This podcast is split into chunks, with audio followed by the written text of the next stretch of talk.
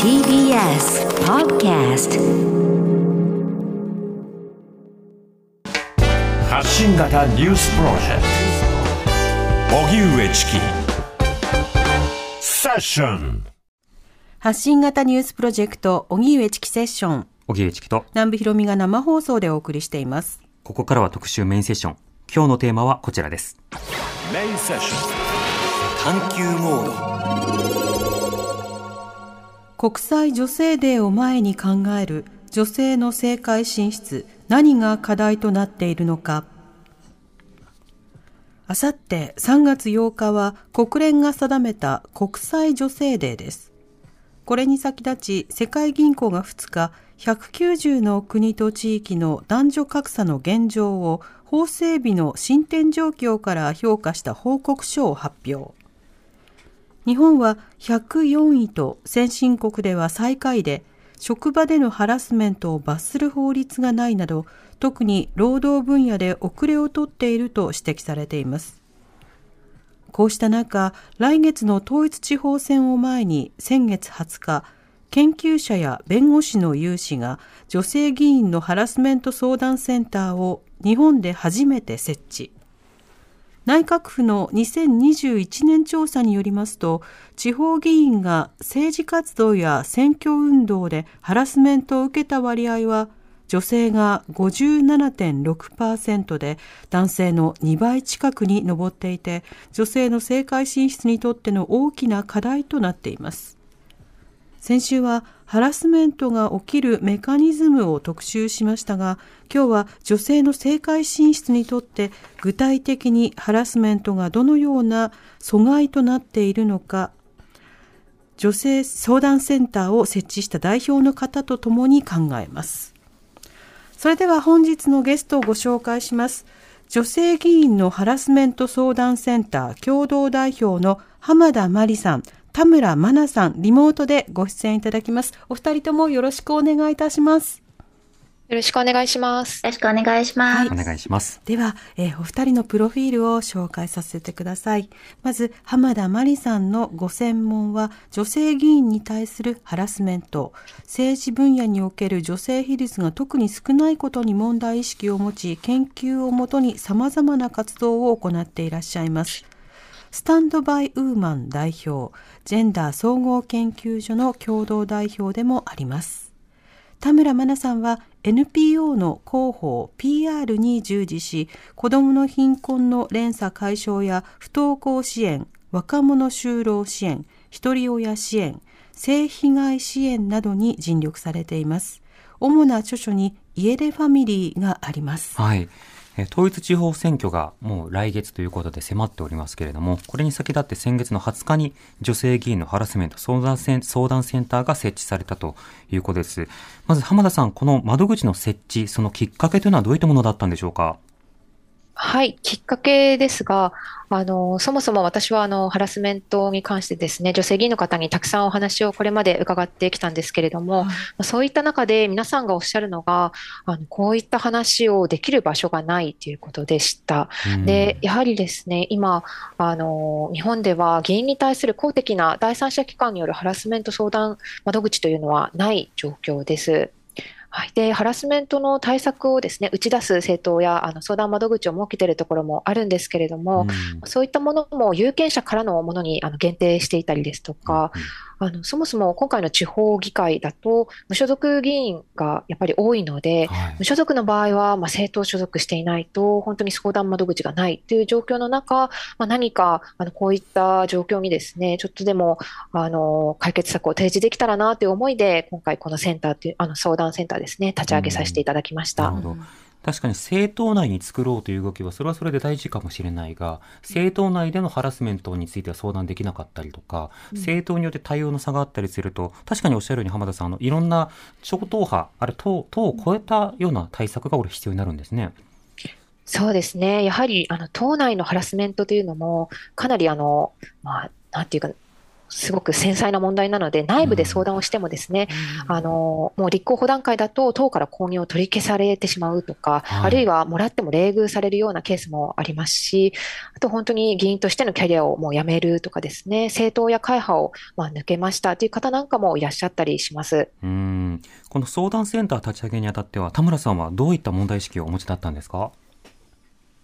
そうですね。私も実際にあの昨年参院選に出てみる中で、やっぱりまあいくつかの党とあの面談する中でも、こう、ちょっとハラスメント的なことを、例えばですね、あの、まあ、子供はなんか今後は産まないよね、みたいなことを面接で聞かれたりするんですね。まあその、妊娠してブランクができないようにってことを確認したいんだと思うんですけれど、えそういったことを聞かれたりですとか、あとはまあもちろん街頭に立ってたら票払に会うこともあれば、やっぱり党内の方とかとちょっと揉めたりとか、そういうことも、あの、いろいろ自分自身も経験しまして、やっぱりでもなかなか本当に人に言いづらいんですよね。で、こう、候補者ってやっぱりあの、労働契約とかもしてないので、うんいわゆる、あの、一般的な労働ハラスメントとか窓口とかに相談しても、いやでもちょっとそれはなんかうちでは対応できないですねって自分自身も言われちゃったりしたこともあって、うんで、あ確かに本当になんかどこに相談したらいいんだろうっていうことを、まあ、自分自身も思ってたので、まあ、やっぱりそういうことで困ることがないようにということですね。うん、なるほど。でもあの、最初に挙げられた例というのは、もう典型的なマタニティハラスメント、うんうん。要は妊娠、出産、育児に関わるような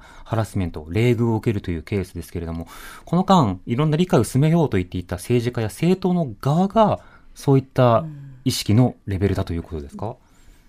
そうですね。なんだろう。私も、えっと、実際に出るまでに、まあ、さっき言ったような、その、まあ、産まないよねっていうのもありましたし、そもそも、あの、子供育て終わって成人してから出たらって、まあ、あの、議員の先輩というか党にですね、言われたりするようなことも結構ありましたね。うん、なるほど。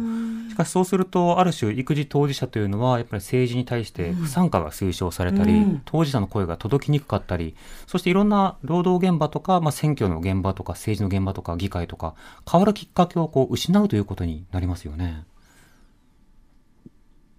そうですね。だから本当に、まあ、あの、まあ、また後で後ほどお話しさせていただければと思うんですけれど、あの、公選法自体もなかなかこう子供がいる当事者が出ることを前提とはしていないので、うん。私もあの子供が3歳いたので、当時、あの、どうしたらいいんだろうっていうのも結構困ったりしたんですけれど、まだまだこう女性が本当にそういうふうに活躍していくことが全然前提になっていないのかなっていう印象を受けます。うん、公選法、公職選挙法の穴というか、見落とし、そのことも後ほど伺っていきたいと思います。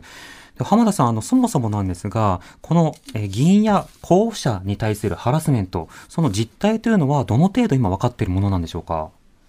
はい、そうですね。あの、様々な、まあ、調査があるんですけれども、内閣府が2021年に行った調査では、まあ、地方議員がですね、政治活動や選挙運動でハラスメントを受けた割合というのは、まあ、女性が57.6%で、男性が35.2%ということでした。うんで、あの、やはり男性も受けてはいるんですが、はい。私がやはりあのヒアリングを通して実感しているのはですね、男性議員の方にもあのお話を伺うことはあるんですけれども、その男性議員が受けましたというハラスメントの話と女性議員の話を比較すると、やはり質と量が全く違うなということです。うん。あの男性の場合はあの、いや、ハラスメント被害を受けてますっていうので、例えばあの SNS の誹謗中傷とかが男性議員の場合、結構あのアンケートの中では非常に多く受けてるっていう回答にはなるんですけれども、ええ。まあ、それに、それはもちろんあの女性議員も受けてたりはするんですけれども、もうあの誹謗中傷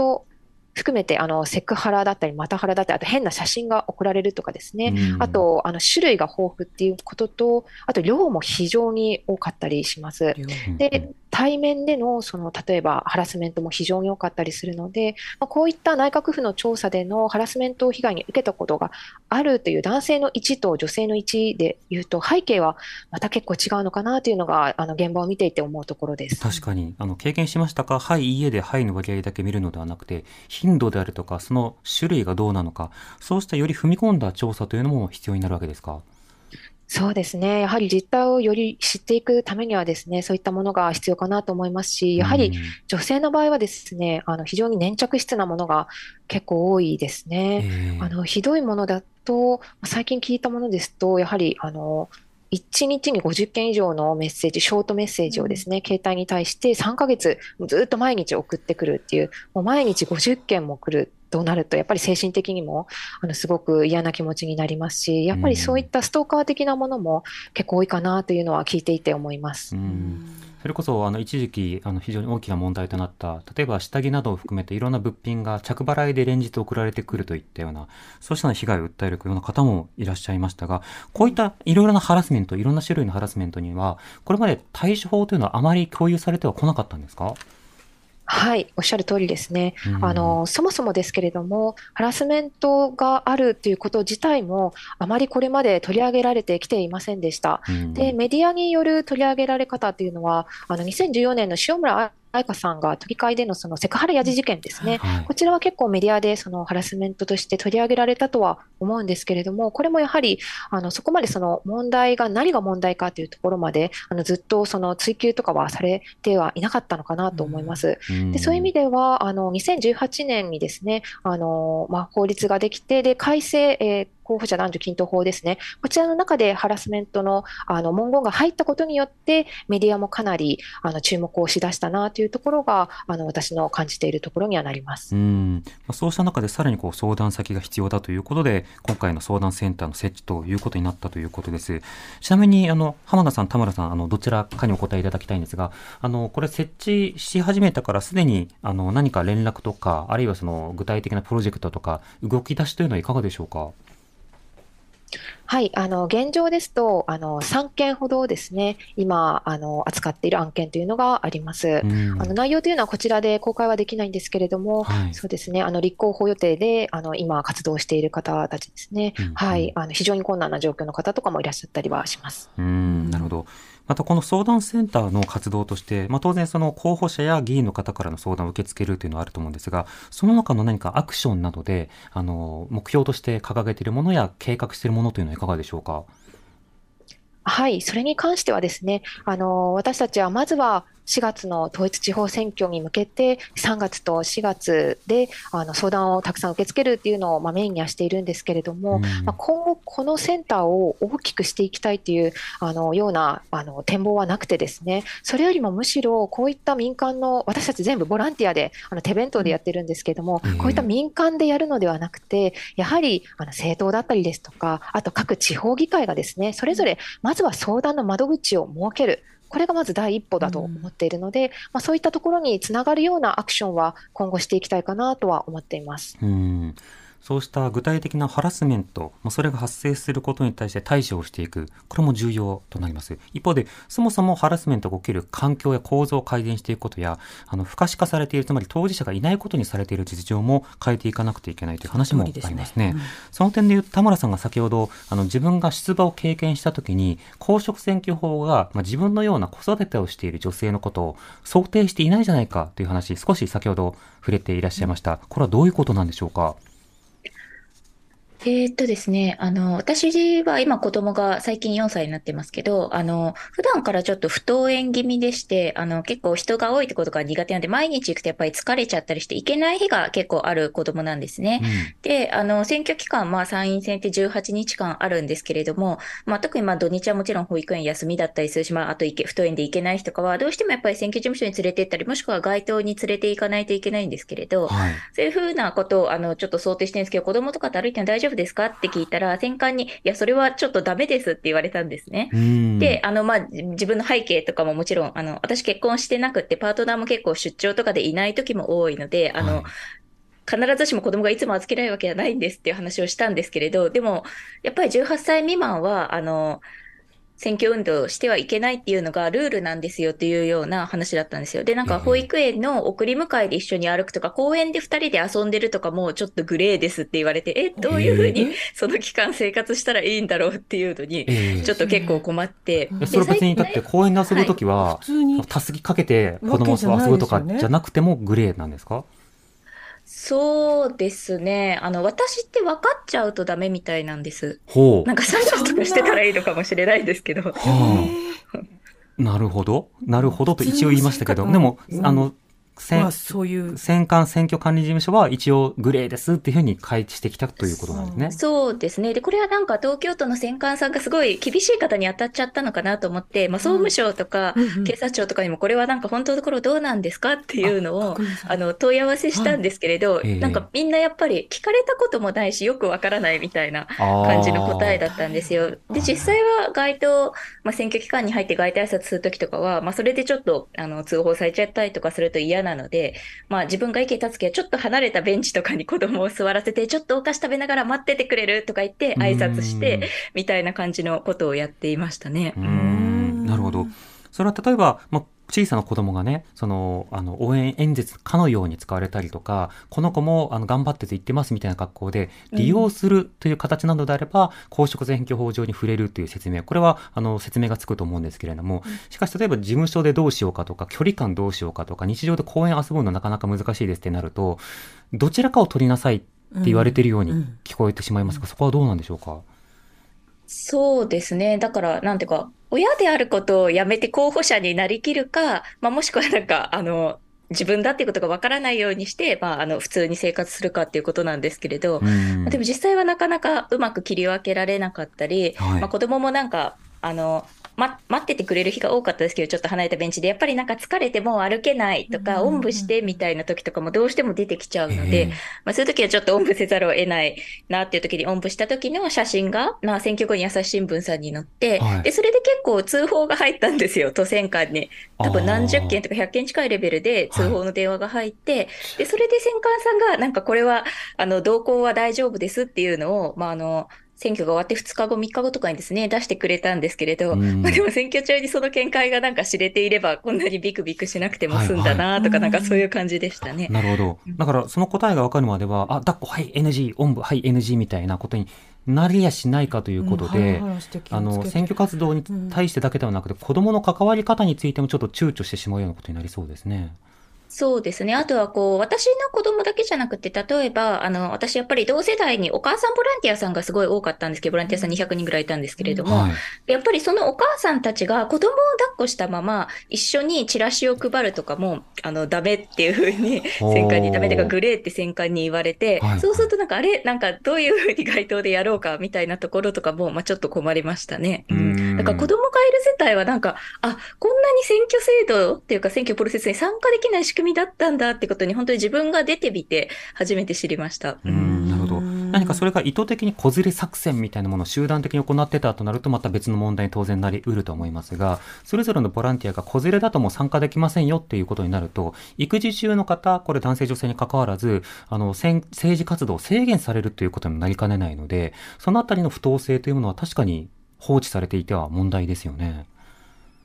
そうですね。結構やっぱり他のあの選挙チームとか他の議員のところでもやっぱり子連れの方がボランティアに来たらなんか追い返すっていうかちょっとなんかそれで捕まっちゃうと困るんでみたいな感じの対応はされてるみたいでした。うん。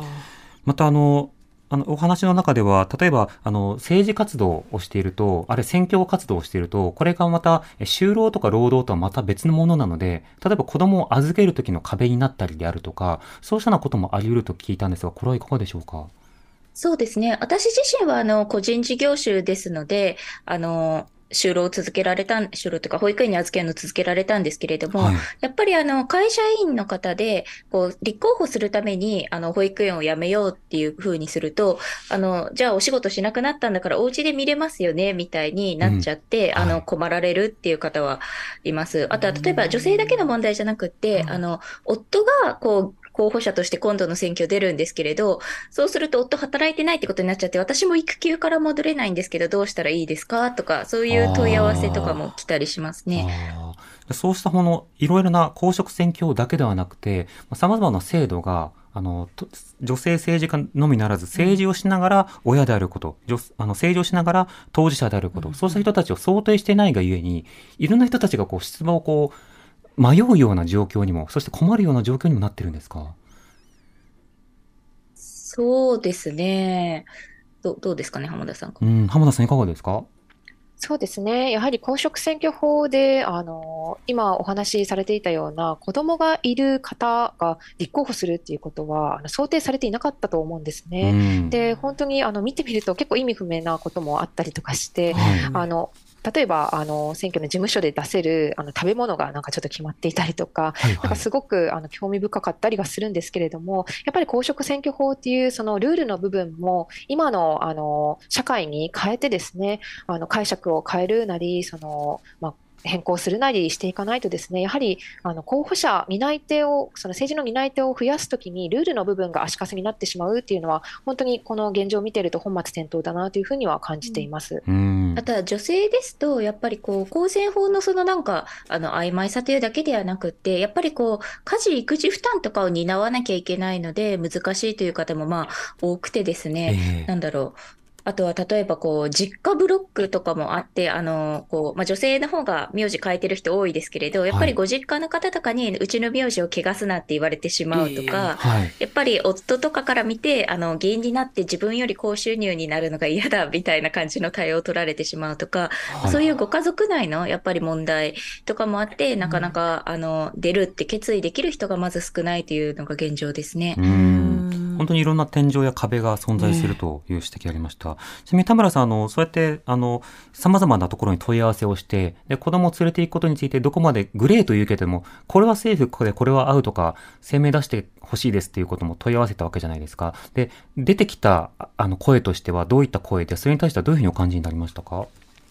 そうですね。あの、東京都の選管がまあ参院選から3日後ぐらいにすぐ割と見解を出してくれて、はい。ただでもそれがあった時に、こう、あの、周りの地方に住んでる議員の友達とかが、東京では OK になったけど、うちの県ではわからないんだよね、とか、私もやっぱりなんか子供を、例えば病気の時に選挙カーに乗せてて通報されたことあるんだよね、みたいな、あの、話は結構いただいて、でやっぱり全国的に、あの、東京だけじゃなくて全国的にこういう見解が広がってほしいなというふうに思っていました。うんで、その中で、あの、昨年11月に、あの、国民民主党の伊藤孝恵さんが、あの、総務大臣に、あの、見解をちょっと尋ねてくれて、で、その時に、まあ、あの、総務大臣としても、東京都の見解と同じですよっていうような回答をいただいて、はい。あとは最近の話ですけど、3月1日に、その、こういうふうになんか子供の単なる同行は OK ですよとか、あと例えばロームとしてポスター貼ったりするのは OK なんですね。ななんか、少子のシールを貼るとかをちっちゃい子がやるのは OK なんですけど、そういうのも OK でとか、これはダメでみたいなのの Q&A が3月1日に事務連絡として全国の選管に出されたので、はい少しずつそのルールは、あの、今回の地方選に向けて周知されていっているのかなというふうに思ってます。うん、3月1日に出された通達、今手元にあるんですけれども、まあ、例えば選挙運動の合間に、えー選挙カーでえー子供に授乳することはできるか、これ差し支えないという回答になっていたりしますね。で一方で、例えば街頭演説中に、えー子供を抱くことができるかというと、これは個別具体の状況によって変わると。で、例えば子供が選挙人に働きかけるなどの選挙運動をするというふうに利用されている、使用されているような場合においては、抵触する恐れがありますよただし、直ちに抵触するかわからないし、うん子供がつい親のフレーズを口にしちゃうことって、まあ、あり得たりすると思うんですけど、それは個別具体の状況によってっていうの文言によって、まあ、解釈が、余地が残っているということでした。このあの通達については田村さんどういうふうにお感じになってますか？そうですね。やっぱりちょっと曖昧さはあるなというか、さっきおっしゃったようにフレーズ繰り返しちゃうとか、うん。あと例えばこう子供とかがこう保育園の先生とかお友達から挨拶されたりして挨拶し返しちゃうとか手をはい振り返しちゃうみたいなことうん。は、なんか実際問題はあるのかなというふうにはまあ思うんですけれど、うん。なのでまあ少し曖昧な部分はあの残りつつも、一方でなんかこれまで全然わからなかった状態からすると、はい。明文化されたことには意味があるのかなというふうに思っていますうね。んまた明文化される、あるいはこういった Q&A が作られること自体も、当事者の姿がようやく可視化されてきたから出されてきたというふうに、そういった一面もあると思うんですが、そこは田村さんどうでしょうか？そうですね。まあ、今回、あの、私と浜田さん子育て選挙ハックという、あの、母親の立候補を支援するプロジェクトもやってるんですけれど、そちらもやっぱりあの、35名ほど全国の北海道から九州までですね、女性たちが参加してくれていて、うん。で、やっぱり彼女たちがこういうふうになんか困ってるんですよっていうことを、まあ、総務省さんに伝えさせていただいてというところももちろんありますね。うんうんそうしたものの積み重ねによって、まあ、今度は Q&A。で、またいろんな事例が出てきたらそれにどうするのかということでした。そうすると、田村さんの場合ですと、その、まあ、有権者とか見た人から通報がいったということですけれども、でもそうした通報の件数がそもそも減ったりとか、あるいは選管の方が、いやいや、それは問題ないんですよっていうふうに対応してくれたりと、ちょっと負担が減っていくということもあり得るんですかね。そうですね。やっぱりあの、まだまだ国民の皆さんも、そうどこまでかかっていいのかとか、本当にルールは知らない方たちが本当多いと思うので、はい例えばポスター貼るのとかは OK なんですけど、これはダメだろうっていうことで通報されたりっていうのが私もあったので、まあそういうふうに皆さんがでもいろんなルールを知っていくことで、子供もなんかここまでは関わっていいんだなっていうのがやっぱり広く知られたらいいなっていうふうに思っていますね一歩ずつというこ。とですね。では続きは5時台で伺います。TBS ラディオ905 954発信型ニュースプロジェクト。セッション時刻は5時になりました。荻上チキセッション。今日の特集メインセッションは国際女性デーを前に考える女性の政界進出。何が課題となっているのか。ゲストは女性議員のハラスメント相談センター共同代表の浜田真理さん田村真奈さんリモートでご出演いただいています引き続きよろしくお願いいたしますお願いいたしますよろしくお。願いします。さて前半では様々な候補者や政治家へのハラスメントの話、はいえそしてそうした特に女性候補者などが想定されないままうん法律やルールが作られていたという話伺いました。はいでそういった想定されてないのは、これはあの、同時にその実際の政治家の中に女性が少ないこともあって、うん見直しの動きもこれまで緩慢だった、緩かったというようなこともあったりします。浜田さん、あの、現状のこの女性議員の割合、地方議員や国政の割合というのはどう見てますか？はい、そうですね。あの、国政もそうですけれども、地方議会というのも、まあ、非常に現在ですね、女性の割合少ないかなというふうに思っています。うんあの、共同通信のあの調査では、女性がいないゼロ議会ですね、はい。が、えー2022年の去年の11月時点で257で、全体の14.3%となっています。うん、257の議会で女性が一人もいないと。あ、その通りです。うんもうそこまであのいないという状況と、あとはあの一人だけいる議会もですね、うんうんは437議会ということで、全体の4割で、えー女性がゼロ、もしくは1人しかいないという状況になっています。うん。まさに女性抜きの民主主義っていうことが各地方議会では実現してしまっているということですか？そうですね、本当に、うんあの男性だけの議会ってあのすごく違和感だと思うんですけれども、ええでもこれが普通になってしまっていますよね。逆に女性だけの議会っていうと、もっと違和感感じる人がいると思うんですけれども、うんでもやっぱりその逆が今はリアルに起きている4割でっていう状況ですね。なるほど。これ各政党はその目標としてあの数字を掲げたりとか、政党によっては候補者を対等にしようという動きがありますが、これはまだまだ緩いというか、まだまだ対応というのは遅れている状況でしょうか、全体としては。はい、あの男女の候補者を均等にするようにっていうですね、えー政治分野の男女共同参画推進法という理念としては本当にいいことが書かれているんですけれども、まあ、ただポイントとしてはあの強制力がない努力義務だということですね。うんあのクオータ制度というふうによく言われていますけれども、あのこれは努力義務なので、あのクオータ制度とは言えません。うんなので、実際にあのこの法律が制定されてからもですね、やはりあの候補者があのものすごく高まるとか、半分になったということはですね、なかなかまだあの与党では起きていないことかなというふうに思います。うん、クォーターはもう割り当てということなので、男性、女性、こういった比率で割り当てなさいという、そういった強制力は日本だと今、求められるようなルールはないということです。実際、浜田さん、この数字というものを今より、えより良きものにしていくために必要なものや条件というのはどういうふうにお感じになりますか？はい。やはり、あの、クオータ制度は、あの、今申し上げたように、あの、非常に重要かなというふうに思っています。なぜここまで、あの、特に与党でですね、あの、女性のその候補者が増えないのかというと、あの、現職が基本的に優先であるというルールが、まあ、大きく原因の一つとして挙げられるかなと思います。もうすでにあの現職だとやはり票も持ってますし、あのその候補者をわざわざ落としてまでですね、その新しい女性の新人議員を入れるかっていう、でそこで落ちてしまうと、政党としては貴重な一議席を落としてしまうので、まあ、なかなかそこでその現与党がですね、あの現職を落として女性を入れるっていうところは本当にハードルが高いというふうにあの現場を見てると思います。うんまあ、実際その政権交代が起きるような、まあ、国政レベルですと、そうしたような状況だと、あの、新しく女性候補が女性議員になりやすい。あるいはその地方議会などでも、やはりそのより大きな選挙制度などですと、要は特定の候補者にこう入れやすいような選挙制度ですと、やはりこう新陳代謝というか、いろんな入れ替わりが起きやすいと。だからこれは選挙制度の問題でもあると同時に、やはり女性に対するいろいろな、例えば偏見とかステレオタイプとか、いろいろなものが折り重なっていると、こう考えていいんでしょうか？はい、おっしゃる通りですね。あの政治学の中でも増えない要因ですね、女性議員が増えない要因に関して様々な研究がありますが、はいまあ日本だとあの内閣府がですね、2022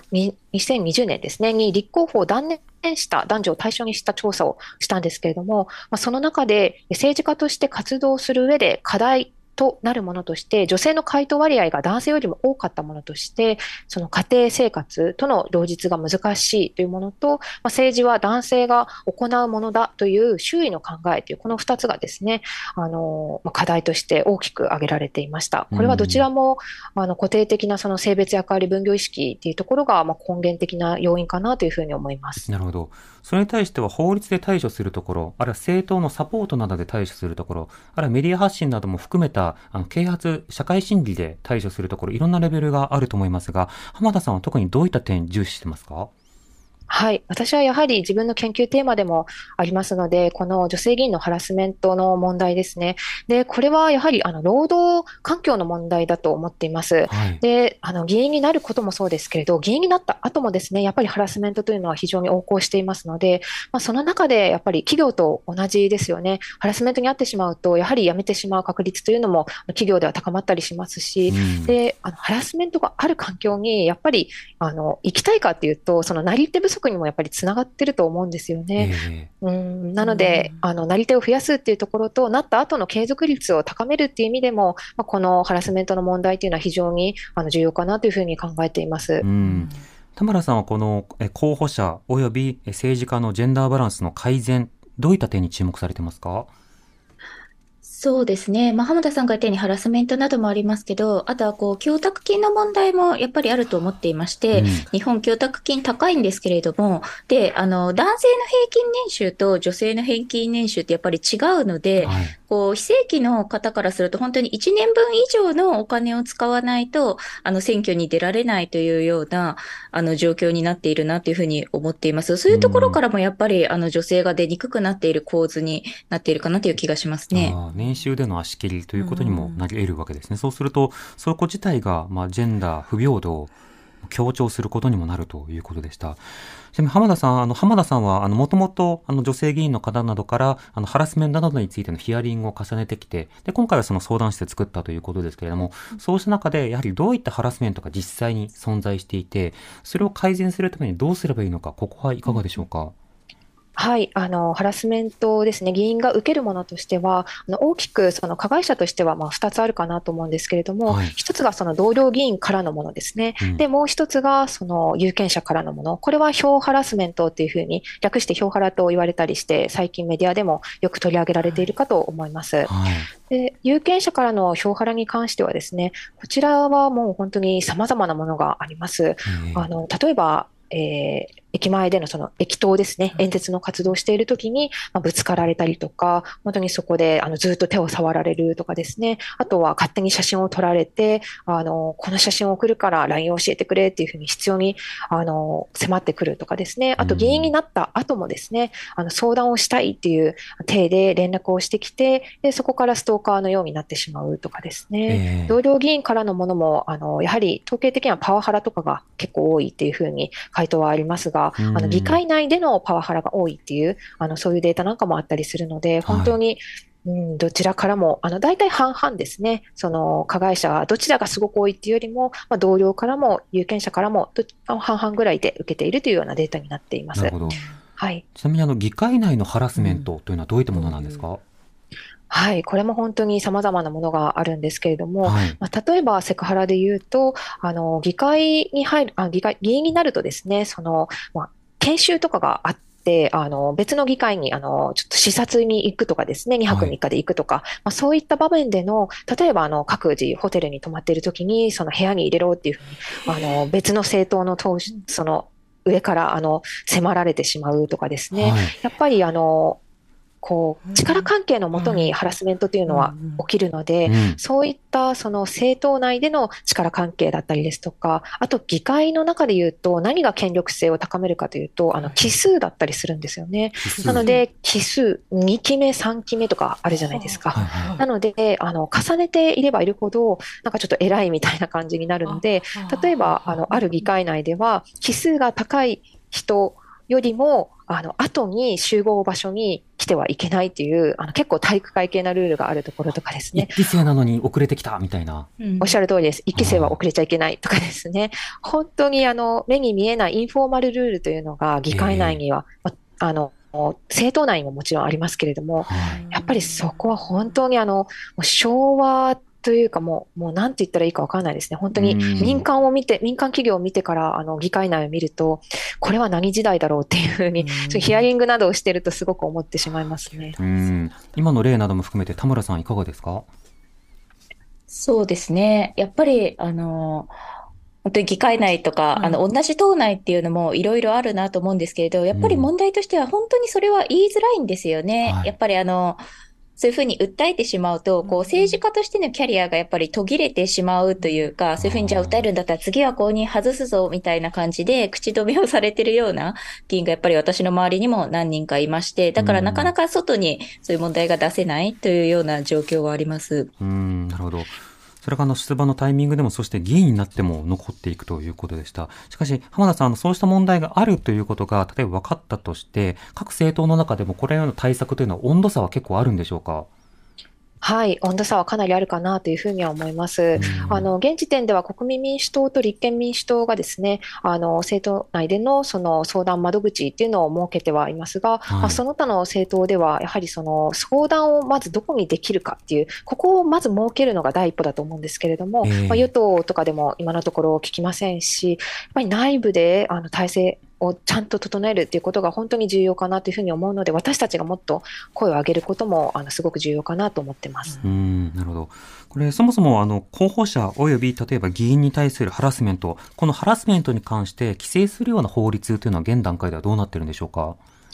はい、あのハラスメントのその規制するような法律というのはですね、現時点であの OECD の調査です。あ、OECD の中で現時点でその2022年の世界銀行の調査ですと、あの日本とチリだけですね、そのハラスメントの定義をあのちゃんとしていたりですとか、してはいけませんよというふうに設けているようなそういった法律はない状況なので、うん。議会内でもその雇用主っていうのが議会内にはいないわけですよね。はいはい議長って言っても別に議長って雇用してるわけじゃないじゃないですか。うん。なので、あの会社内であれば、その社長とかがですね、雇用主なので、まあ、社長とかがちゃんとハラスメントのその禁止を講じるようにっていう、まあ、そういった法律はあると思うんですがええ、それをやっぱり議会に当てはめることはできないので、法的なそういったこう基盤がないままに、今、議会内ではハラスメントをどうするかっていう、まあそういった議論が行われているので、まあ、非常にあの、そうですね、問題といいますか、うんうん。あの、法整備ももう本当に早く進んでほしいなっていうのが、